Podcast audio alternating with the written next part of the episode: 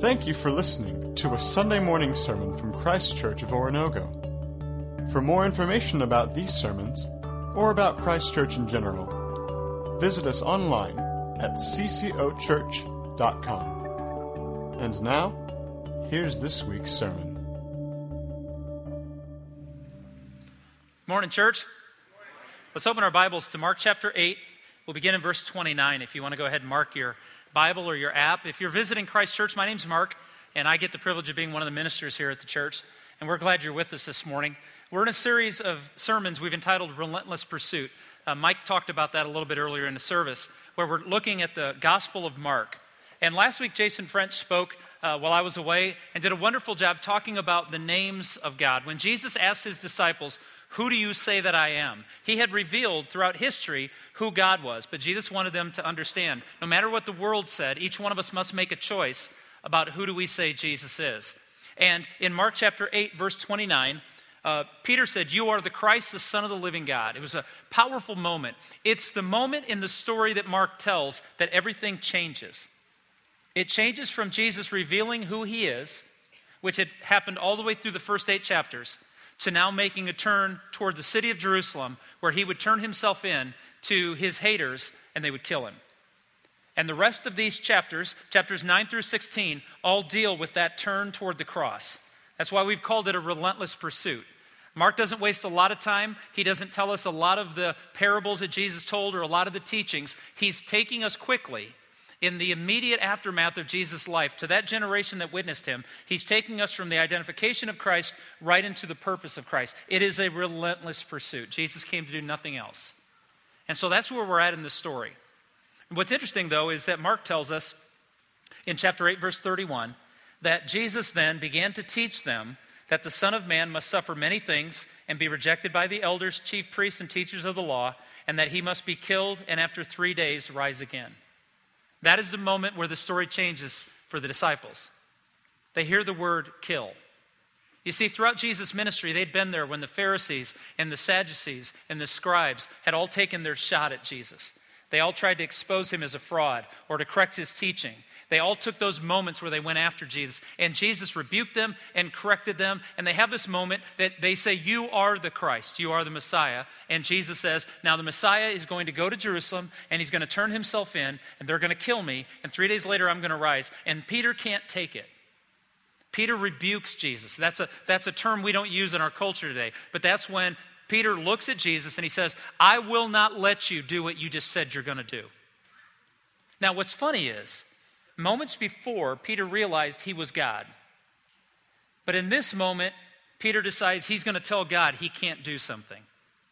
That's a little bit comical. It's awkward. It's like a child standing up to their, to their father and saying, I will stop you from doing that. Really? You can't. And in that moment, Jesus turns and rebukes Peter. You see, when Peter said, You are the Messiah, Jesus said, Peter, that wasn't revealed to you by your own understanding. God revealed that to you. And now Peter says, I'm going to keep you from doing what you say you're going to do. And Jesus says, Get behind me, Satan. From one moment, the mountaintop, to the next moment, the deepest of valleys. He says, Peter, you're acting more like Satan than you are my follower. And in that moment, when all of this took place, Peter was committed to the glory of Christ, but not to the cross. Even though Jesus had been telling him all along, whether he understood it or not, Jesus was uncompromised. I came here to die, to give myself as a sacrifice, not to lord over people, but to surrender and serve. Jesus had been speaking that over and over, and Peter heard it. But Peter was committed to the glory of Christ, but he wasn't committed to the cross. And I want to call a timeout in our story. It's easy for us to do too. And as followers of Jesus, we have to be really careful we don't permit ourselves that right. To be able to say to God, I want you to bring me glory, but don't bring me a cross. That's not optional. Are we aware of that? That Jesus said, He didn't say, Come and be comfortable. He said, Come and die.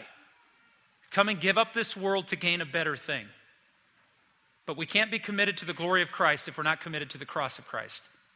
And this is a moment in which Peter is developed. Remember that Mark is writing many of the things that Peter told him were going on. In fact, even in today's uh, message, you'll understand that there's an insight that Peter gives Mark that explains one of Peter's reactions. So Peter is being reshaped by the reality of Christ, and he's been corrected. But I love the fact that Jesus isn't cruel.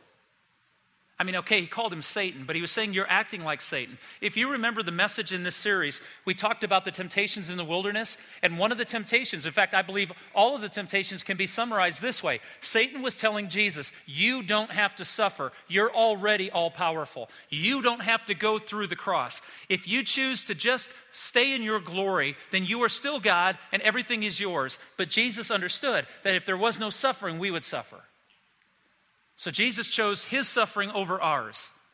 And the temptation in the wilderness, boiled down, was are we willing to suffer for the kingdom of God, or do we want the kingdom of God to just be about us? And in that moment, Peter's been corrected. But Jesus isn't cruel. Look at chapter 9, verse 2.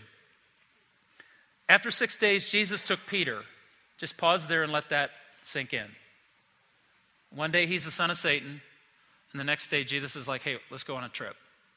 Jesus isn't cruel. Jesus is inviting and welcoming, but he will correct us. He, he will tell us no, and he will tell us when we're not acting like one of his. After six days, Jesus took Peter, James, and John with him, and they led him up a high mountain where they were all alone. There he was transfigured before them. His clothes became dazzling white, whiter than anyone in the world could bleach them. And there appeared before them Elijah and Moses, who were talking with Jesus. Peter said to Jesus, Rabbi, it is good for us to be here. Let us put up three shelters one for you, one for Moses, one for Elijah. He did not know what to say. They were so frightened. Then a cloud appeared and enveloped them, and a voice came from the cloud This is my son whom I love, listen to him. Suddenly, when they looked around, they no longer saw anyone with them except Jesus. What I'd like to do is just walk through that scene, and then if you'll hang with me, I want to give you two brief points at the end of today's teaching about what we're to do with this text. It's an instrumental text. It's more important than I've ever deemed it important as I've understood it and studied it and been taught by my teachers as to what this stood for. Let's begin with the son's transformation. Six days after the great profession of faith, six days later, Jesus says to Peter, James, and John, Let's go up on a mountain. They were the inner circle. I don't think I understand completely what that all means. I don't know why Peter, James, and John got to go with Jesus some places that the others didn't. But I want to caution us it's not reasonable for us to assume that because Matthew, Mark, Luke, and John never recorded that Jesus went away with Bartholomew, Thaddeus, and Andrew, that he didn't. It's just recorded that there were moments that he went away with Peter, James, and John. And Peter would tell Mark of that time they went to a mountain to pray. And something happened on that mountain.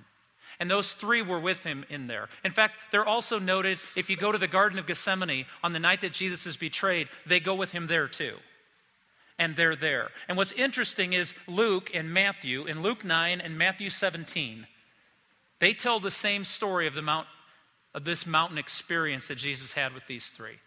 So some of the details I'm going to give you, I'll reference Luke said or Matthew said, and that comes from Luke 9, Matthew 17.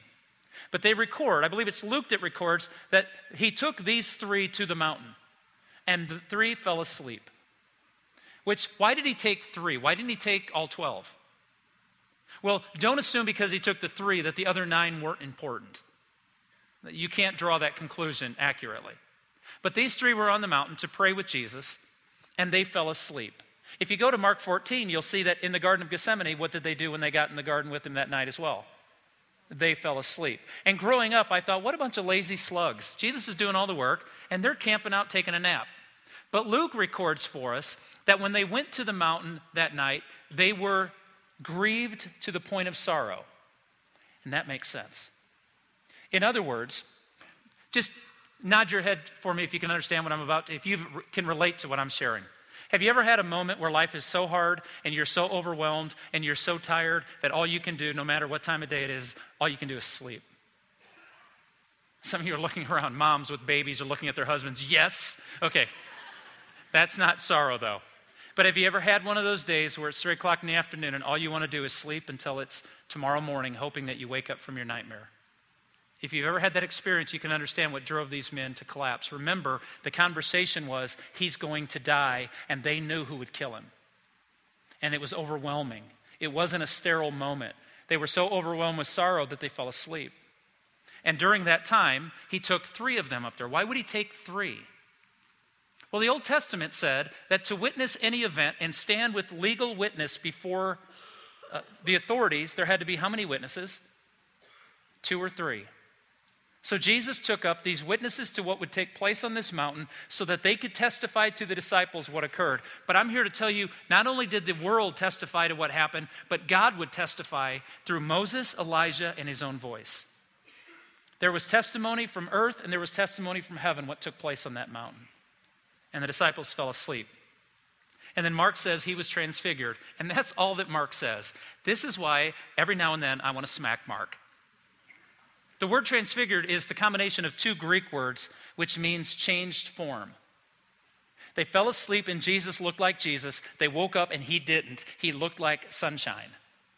He was lit up. In the Old Testament, the image of whenever God came to earth was always light, it was always bright light. And when they awakened, Jesus, it, it says in different passages in Matthew 17, his face shone like the sun. If you've ever seen the 1950s movie, The Ten Commandments, you remember that when, when uh, Charlton Heston goes up the mountain as Moses, he looks about 40 and normal. When he comes down, he looks about 95 with a flowing uh, mane of white hair, and he is as tanned as you can be. Well, they were trying to depict in the 1950s that when anybody came into the presence of God, that the radiance of God reflected off of them. It was like the best sun lamp you'd ever be under. They burned. And when Moses came off the mountain, he had to shield his face because they were also awestruck at how the presence of God had altered him. And this time, Jesus appears and he is blown up with light. And it, it so impressed the disciples that I, I want to read for you two passages from, from letters written by, uh, excuse me, John and Peter years later, as up as many as 40 years later, where they talk about this moment. Peter says in 2 Peter 1 We did not follow cleverly invented stories when we told you about the power and coming of our Lord Jesus Christ, but we were eyewitnesses of his majesty. What do you think Peter's talking about? He's talking about that day he woke up from a nap and went, Oh my God. And there he was. And then John wrote in his introduction, which he wrote probably 40 years after Mark penned his, we beheld his glory. The glory is of the only begotten of God.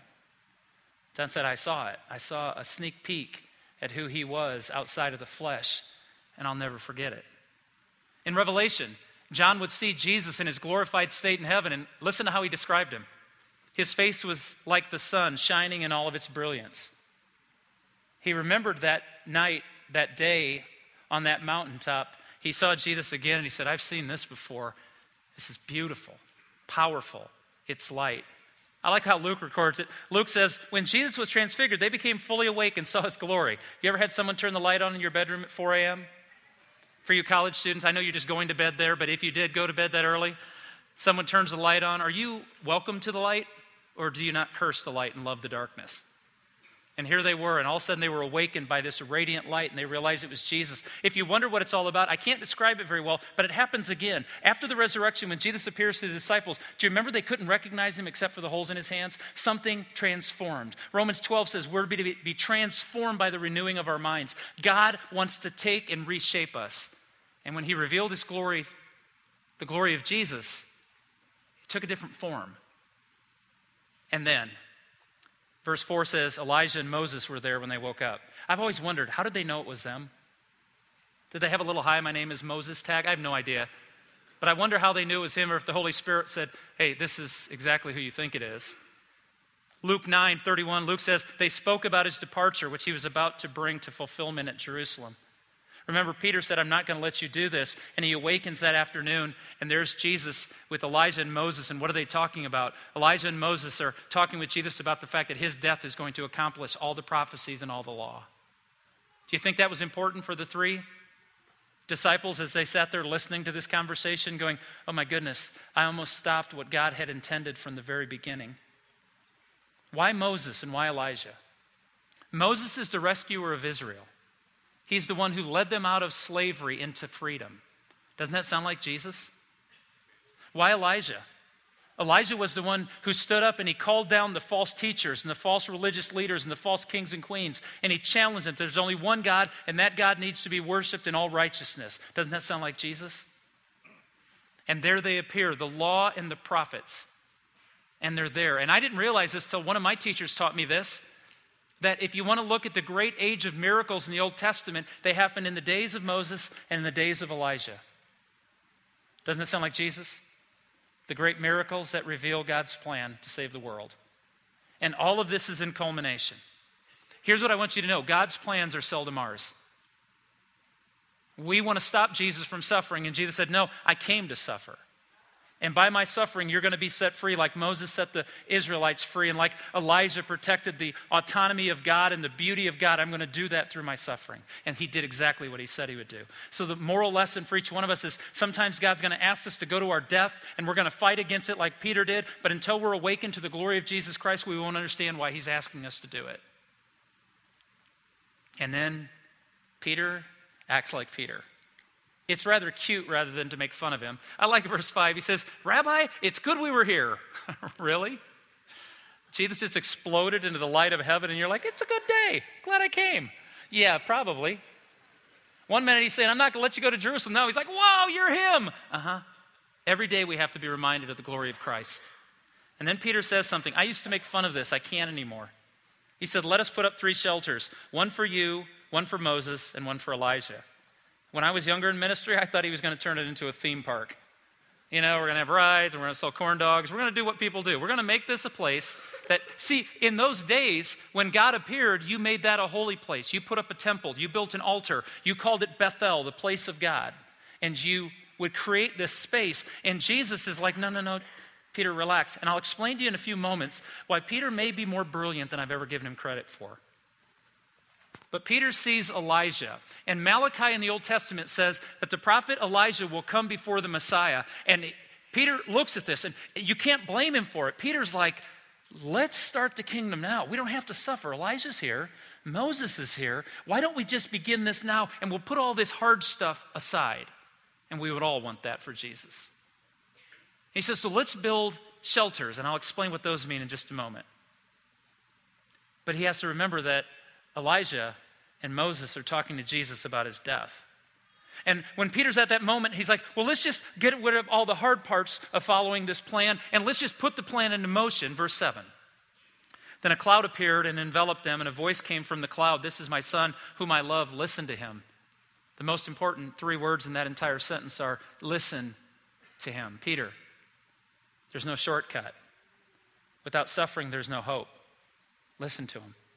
Listen to what Moses is saying. Listen to what Elijah is saying about him. Listen to what I'm telling you he needs to do. The cloud, oh my goodness, people. The cloud would epitomize everything in the Old Testament. The cloud appeared on the mount when the Ten Commandments were given. The cloud appeared in front of the tabernacle when God was seated on the throne. Everywhere that God went, it was epitomized by a cloud. And when the cloud came down, Peter's like, oh my goodness. And then the voice said, This is my son. And then the cloud disappears, and only Jesus remains.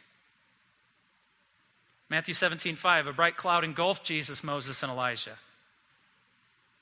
Matthew records this. I love this. When the disciples heard this, they fell face down to the ground, terrified. But Jesus came and touched them. Get up, he said. Don't be afraid. I love the fact. I love the fact that these three disciples were no greater than any of us. They were human beings who struggled and were scared. And who deserved to be most fearful on that mountaintop? It wasn't Peter, James, and John. It was Jesus. Jesus knew what was awaiting him as he went down that hill. And I want you to know when he came off this mountain, he headed straight to Jerusalem.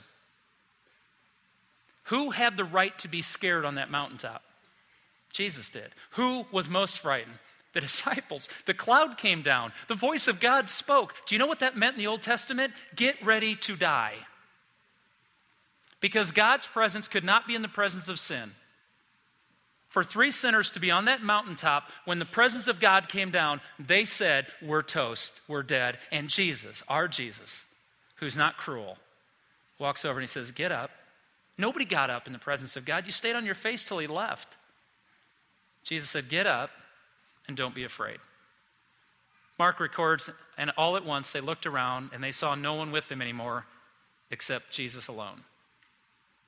It's a pretty powerful statement. Do you remember what Peter said? Hey, let's put up three shelters one for Moses, one for Elijah, and one for Jesus. When they look up, Jesus said, Get up, don't be afraid. They look up, and there's only Jesus remaining. They don't need three shelters, they only need one. And I'm going to kind of show you that I don't even think they need that. And here's why. I'd like to conclude this morning by giving you two main points. They're not new, they're as old as your faith. But we need to understand them because this is the pivot. This is the moment the story turns from us understanding Jesus to us following Jesus to his cross. It's crucial for us to hold on to this. The first point I want to make is going to be a theological point. It's the foundation on which we go forward. The second point is what do we do with it? So let's begin. First point is this He's the complete revelation of glory. Now, that shouldn't surprise you. You would assume he is. But here's what I'm trying to tell you Jesus is not a junior God on internship. He's not a part of God in a man who's better than most men and has an advantage that most of us don't have. It's not what he is. The Bible says on that mountain, when God gave the Ten Commandments to Moses in Exodus 33, that Moses said to God, Show me your glory, which is funny because God warned anybody from touching that mountain. If they touched that mountain when his presence was on it, they would die. And Moses goes up the mountain by permission of God, and he says to God a very bold thing Show me your glory. And God, I think God smiles at him and says, No, I'd kill you. It's like I wrestle with Braden, he goes, Okay, Dad, give me your best. Oh, no. You don't want all of this falling on you. You don't. Because even if I just fell on you, there'd be emergency room and doctor's payments, and I would crush you. And if you made me mad enough, I'm still big enough to hurt you. I know I'm bragging about beating up a 10 year old, but you get my point. If he wants all the glory of this, it's going to be a short battle. And Moses says to God, Hey, show me your glory. And God's like, Now you would explode. But I'm going to do this. In fact, one of uh, uh, songs I remember growing up, hymns we used to sing in the church, He's going to hide my soul in the cleft of the rock. And that's taken from this moment where God said to Moses, I'm going to put you in the cleft of this rock and I'm going to pass by. I'm going to show you my back, which I'm told is a Hebrew idiom saying, I'm going to give you the slightest glimpse of an image of me. Not me, but just show you my glory, just a, just a taste of it and he passed by, and Moses came down the mountain, and his whole countenance was changed. And he, he reflected, pay attention, he reflected the glory of God. When Jesus was revealed on the Mount of Transfiguration, he didn't reflect God, he was God. There's a big difference between junior God on internship and the God of all creation exploding on a mountaintop where the law and the prophets said to him, That glory sacrifice for those people will fulfill everything God ever promised. So that's the theology of this. That's why Hebrews 1 3 says, Jesus is the radiance of his glory and the exact representation of God's being. Please understand that. Jesus did not come to give you a glimpse of God, God came to give you a glimpse of himself. Second point I want to make this morning. Final point. This is the practical side of it. He is the gift of glory. If what I told you is just true, and the Mount of Transfiguration documents that with witnesses from both heaven and earth, then you need to understand the gift that he's presenting to us. When Peter says, Rabbi, let's put up three shelters, I used to laugh at that, thinking Peter missed it again. But he may not have missed it, because this moment took place during the week that's called the Feast of Tabernacles. And in the Old Testament, that feast was designed to remind them how God took them from Egypt, took them through the wilderness, and delivered them to the promised land. And during that period of time, the Jews, even afterwards, were asked to leave their homes and to go live in tents outside of their cities for seven days to be reminded of the moment that God moved them from slavery to life. And it was during that week that the radiance of Jesus Christ exploded and was revealed to these disciples who knew who he was, but they didn't understand who he was. And in that moment, Peter says, listen to the beauty of this. Let's put up, let's put up tents. Let's celebrate the Feast of Tabernacle up here.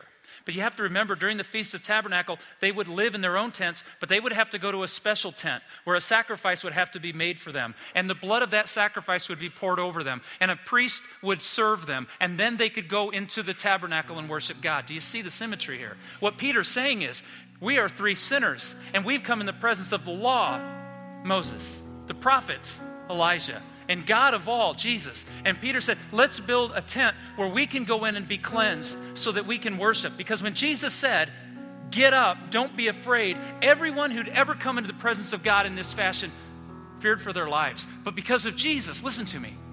Peter says, Let's put up a tent for these three. And then they look up, and it's only Jesus what we need to understand with our Western thought and our American minds is what Jesus was saying to him is, you don't need a tent. You won't need a sacrifice anymore. you won't need a priest. You need me. Get up. Don't be afraid. What would have killed you in your sin will now allow you to radiate my glory through Jesus. Remember, Moses reflected the glory of God, Jesus was the glory of God. We don't need a tent. We don't need a sacrifice. We don't need a priest. We don't need to fall on our face anymore. We can stand by the blood of Christ. What he's about to do going down that mountain and said, we don't need a tent anymore. We just need to follow him to the cross and go to the cross he calls us to. And by that blood that he calls us to, you and I can live. It's our hope. It's our only hope. You can know who Jesus is and be lost. Pharisees and Sadducees did. They knew who he was, and they made up stories about him to take away his glory so they felt better about the lives they chose to live because they didn't want to change their hearts. But those who fell down on their face, Jesus reaches down with kindness and he says, Get up, don't be afraid. Let's go to the cross. And by the blood and sacrifice that the prophets and the law have spoken of, by all of that you will be cleansed. No more tents, no more priests, no more sacrifice, only Jesus, only hope, only life. That's a pretty good deal, eh, church? That's a pretty good deal. Yet, we don't do this enough because we make the call at the end of a morning based on what the Word of God teaches that day. This one is crystal clear. There are many of us who believe that Jesus is the glory of God, but we don't reflect His glory. And I don't mean it's because you don't try hard enough, or you're not good enough, or you have bad habits. Let's get ourselves out of the picture we don't reflect the glory of Christ because we've never been cleansed by the final temple, the final sacrifice, and the final priest. Without the blood of Christ, we're lost. We will pay for our sins, we'll be punished for our sins, and Jesus Christ came as God to earth so that he could open the door that could only be opened by his blood so we could walk through clean and cleansed into the worship of our Almighty God.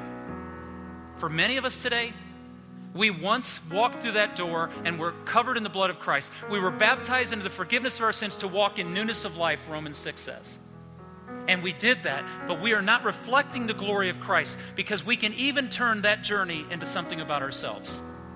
Remember, God's ways are not our ways, but His ways lead us home. And for many of us in this room, all morning long, it's just impressed upon my spirit. I need to say this. I'm not, I'm not hiding behind that, but I know it to be true. If you are not covered by the blood of Jesus Christ, you can be the best person, the most understanding person, the most gracious person, but your sins will condemn you. And I don't want that for you. I want you to radiate the glory of Jesus Christ that can only be discovered when we surrender to who He is and we accept what He's done. And if you want to know more about that, I've got a list of people that have said to me, I want to talk to somebody about this. I think I understand, but I don't know that I do. This is not something to say, yeah, I'm good. This is something to surrender to. We know who Jesus Christ is, and we know that through his suffering, we no longer have to. And that's the gift of a lifetime. It's the gift of God's glory. So I ask you today do you want to keep looking for that sacrifice and tent? where you can make yourself as good as possible so hopefully God might love you? Or are you looking for that place where the love of God radiates off of you? Jesus told us we're light of the world, we're the city on a hillside, we're a lamp that should not be covered up. The light of Christ is to reflect off of us so that the world understands who He is to His glory. And that only happens when we've been washed in the blood of this King and we walk with Him to His cross. If you want to know more about that this morning at the end of, in fact, right now, while was saying, there, I'm going to ask the elders and any staff that are in the room this morning to go back to the back wall. And if you want to talk to somebody about that, no pressure. We're not going to make you do anything, but we're going to invite you into the journey that God's invited all of us to. And we're going to show you what that means. And if you're uncomfortable doing it in a room like this, then come out to the prayer center afterwards or give us a call this week. This is too important to keep putting off. This is life or death. This is the hope of the kingdom. I'm here to tell you we celebrate Jesus Christ. There's no more goats and bulls and wine offerings and grain offerings. None of that matters anymore. He gave the final sacrifice so you and I could be in the presence of the glory of God and not fear dying, not fear being thrown out, not fear being crushed. And to me, that's the greatest gift any of us will ever receive. Let's stand together and sing. Thank you for listening to a Sunday morning sermon from Christ Church of Oronogo. For more information about these sermons, or about Christ Church in general, visit us online at ccochurch.com.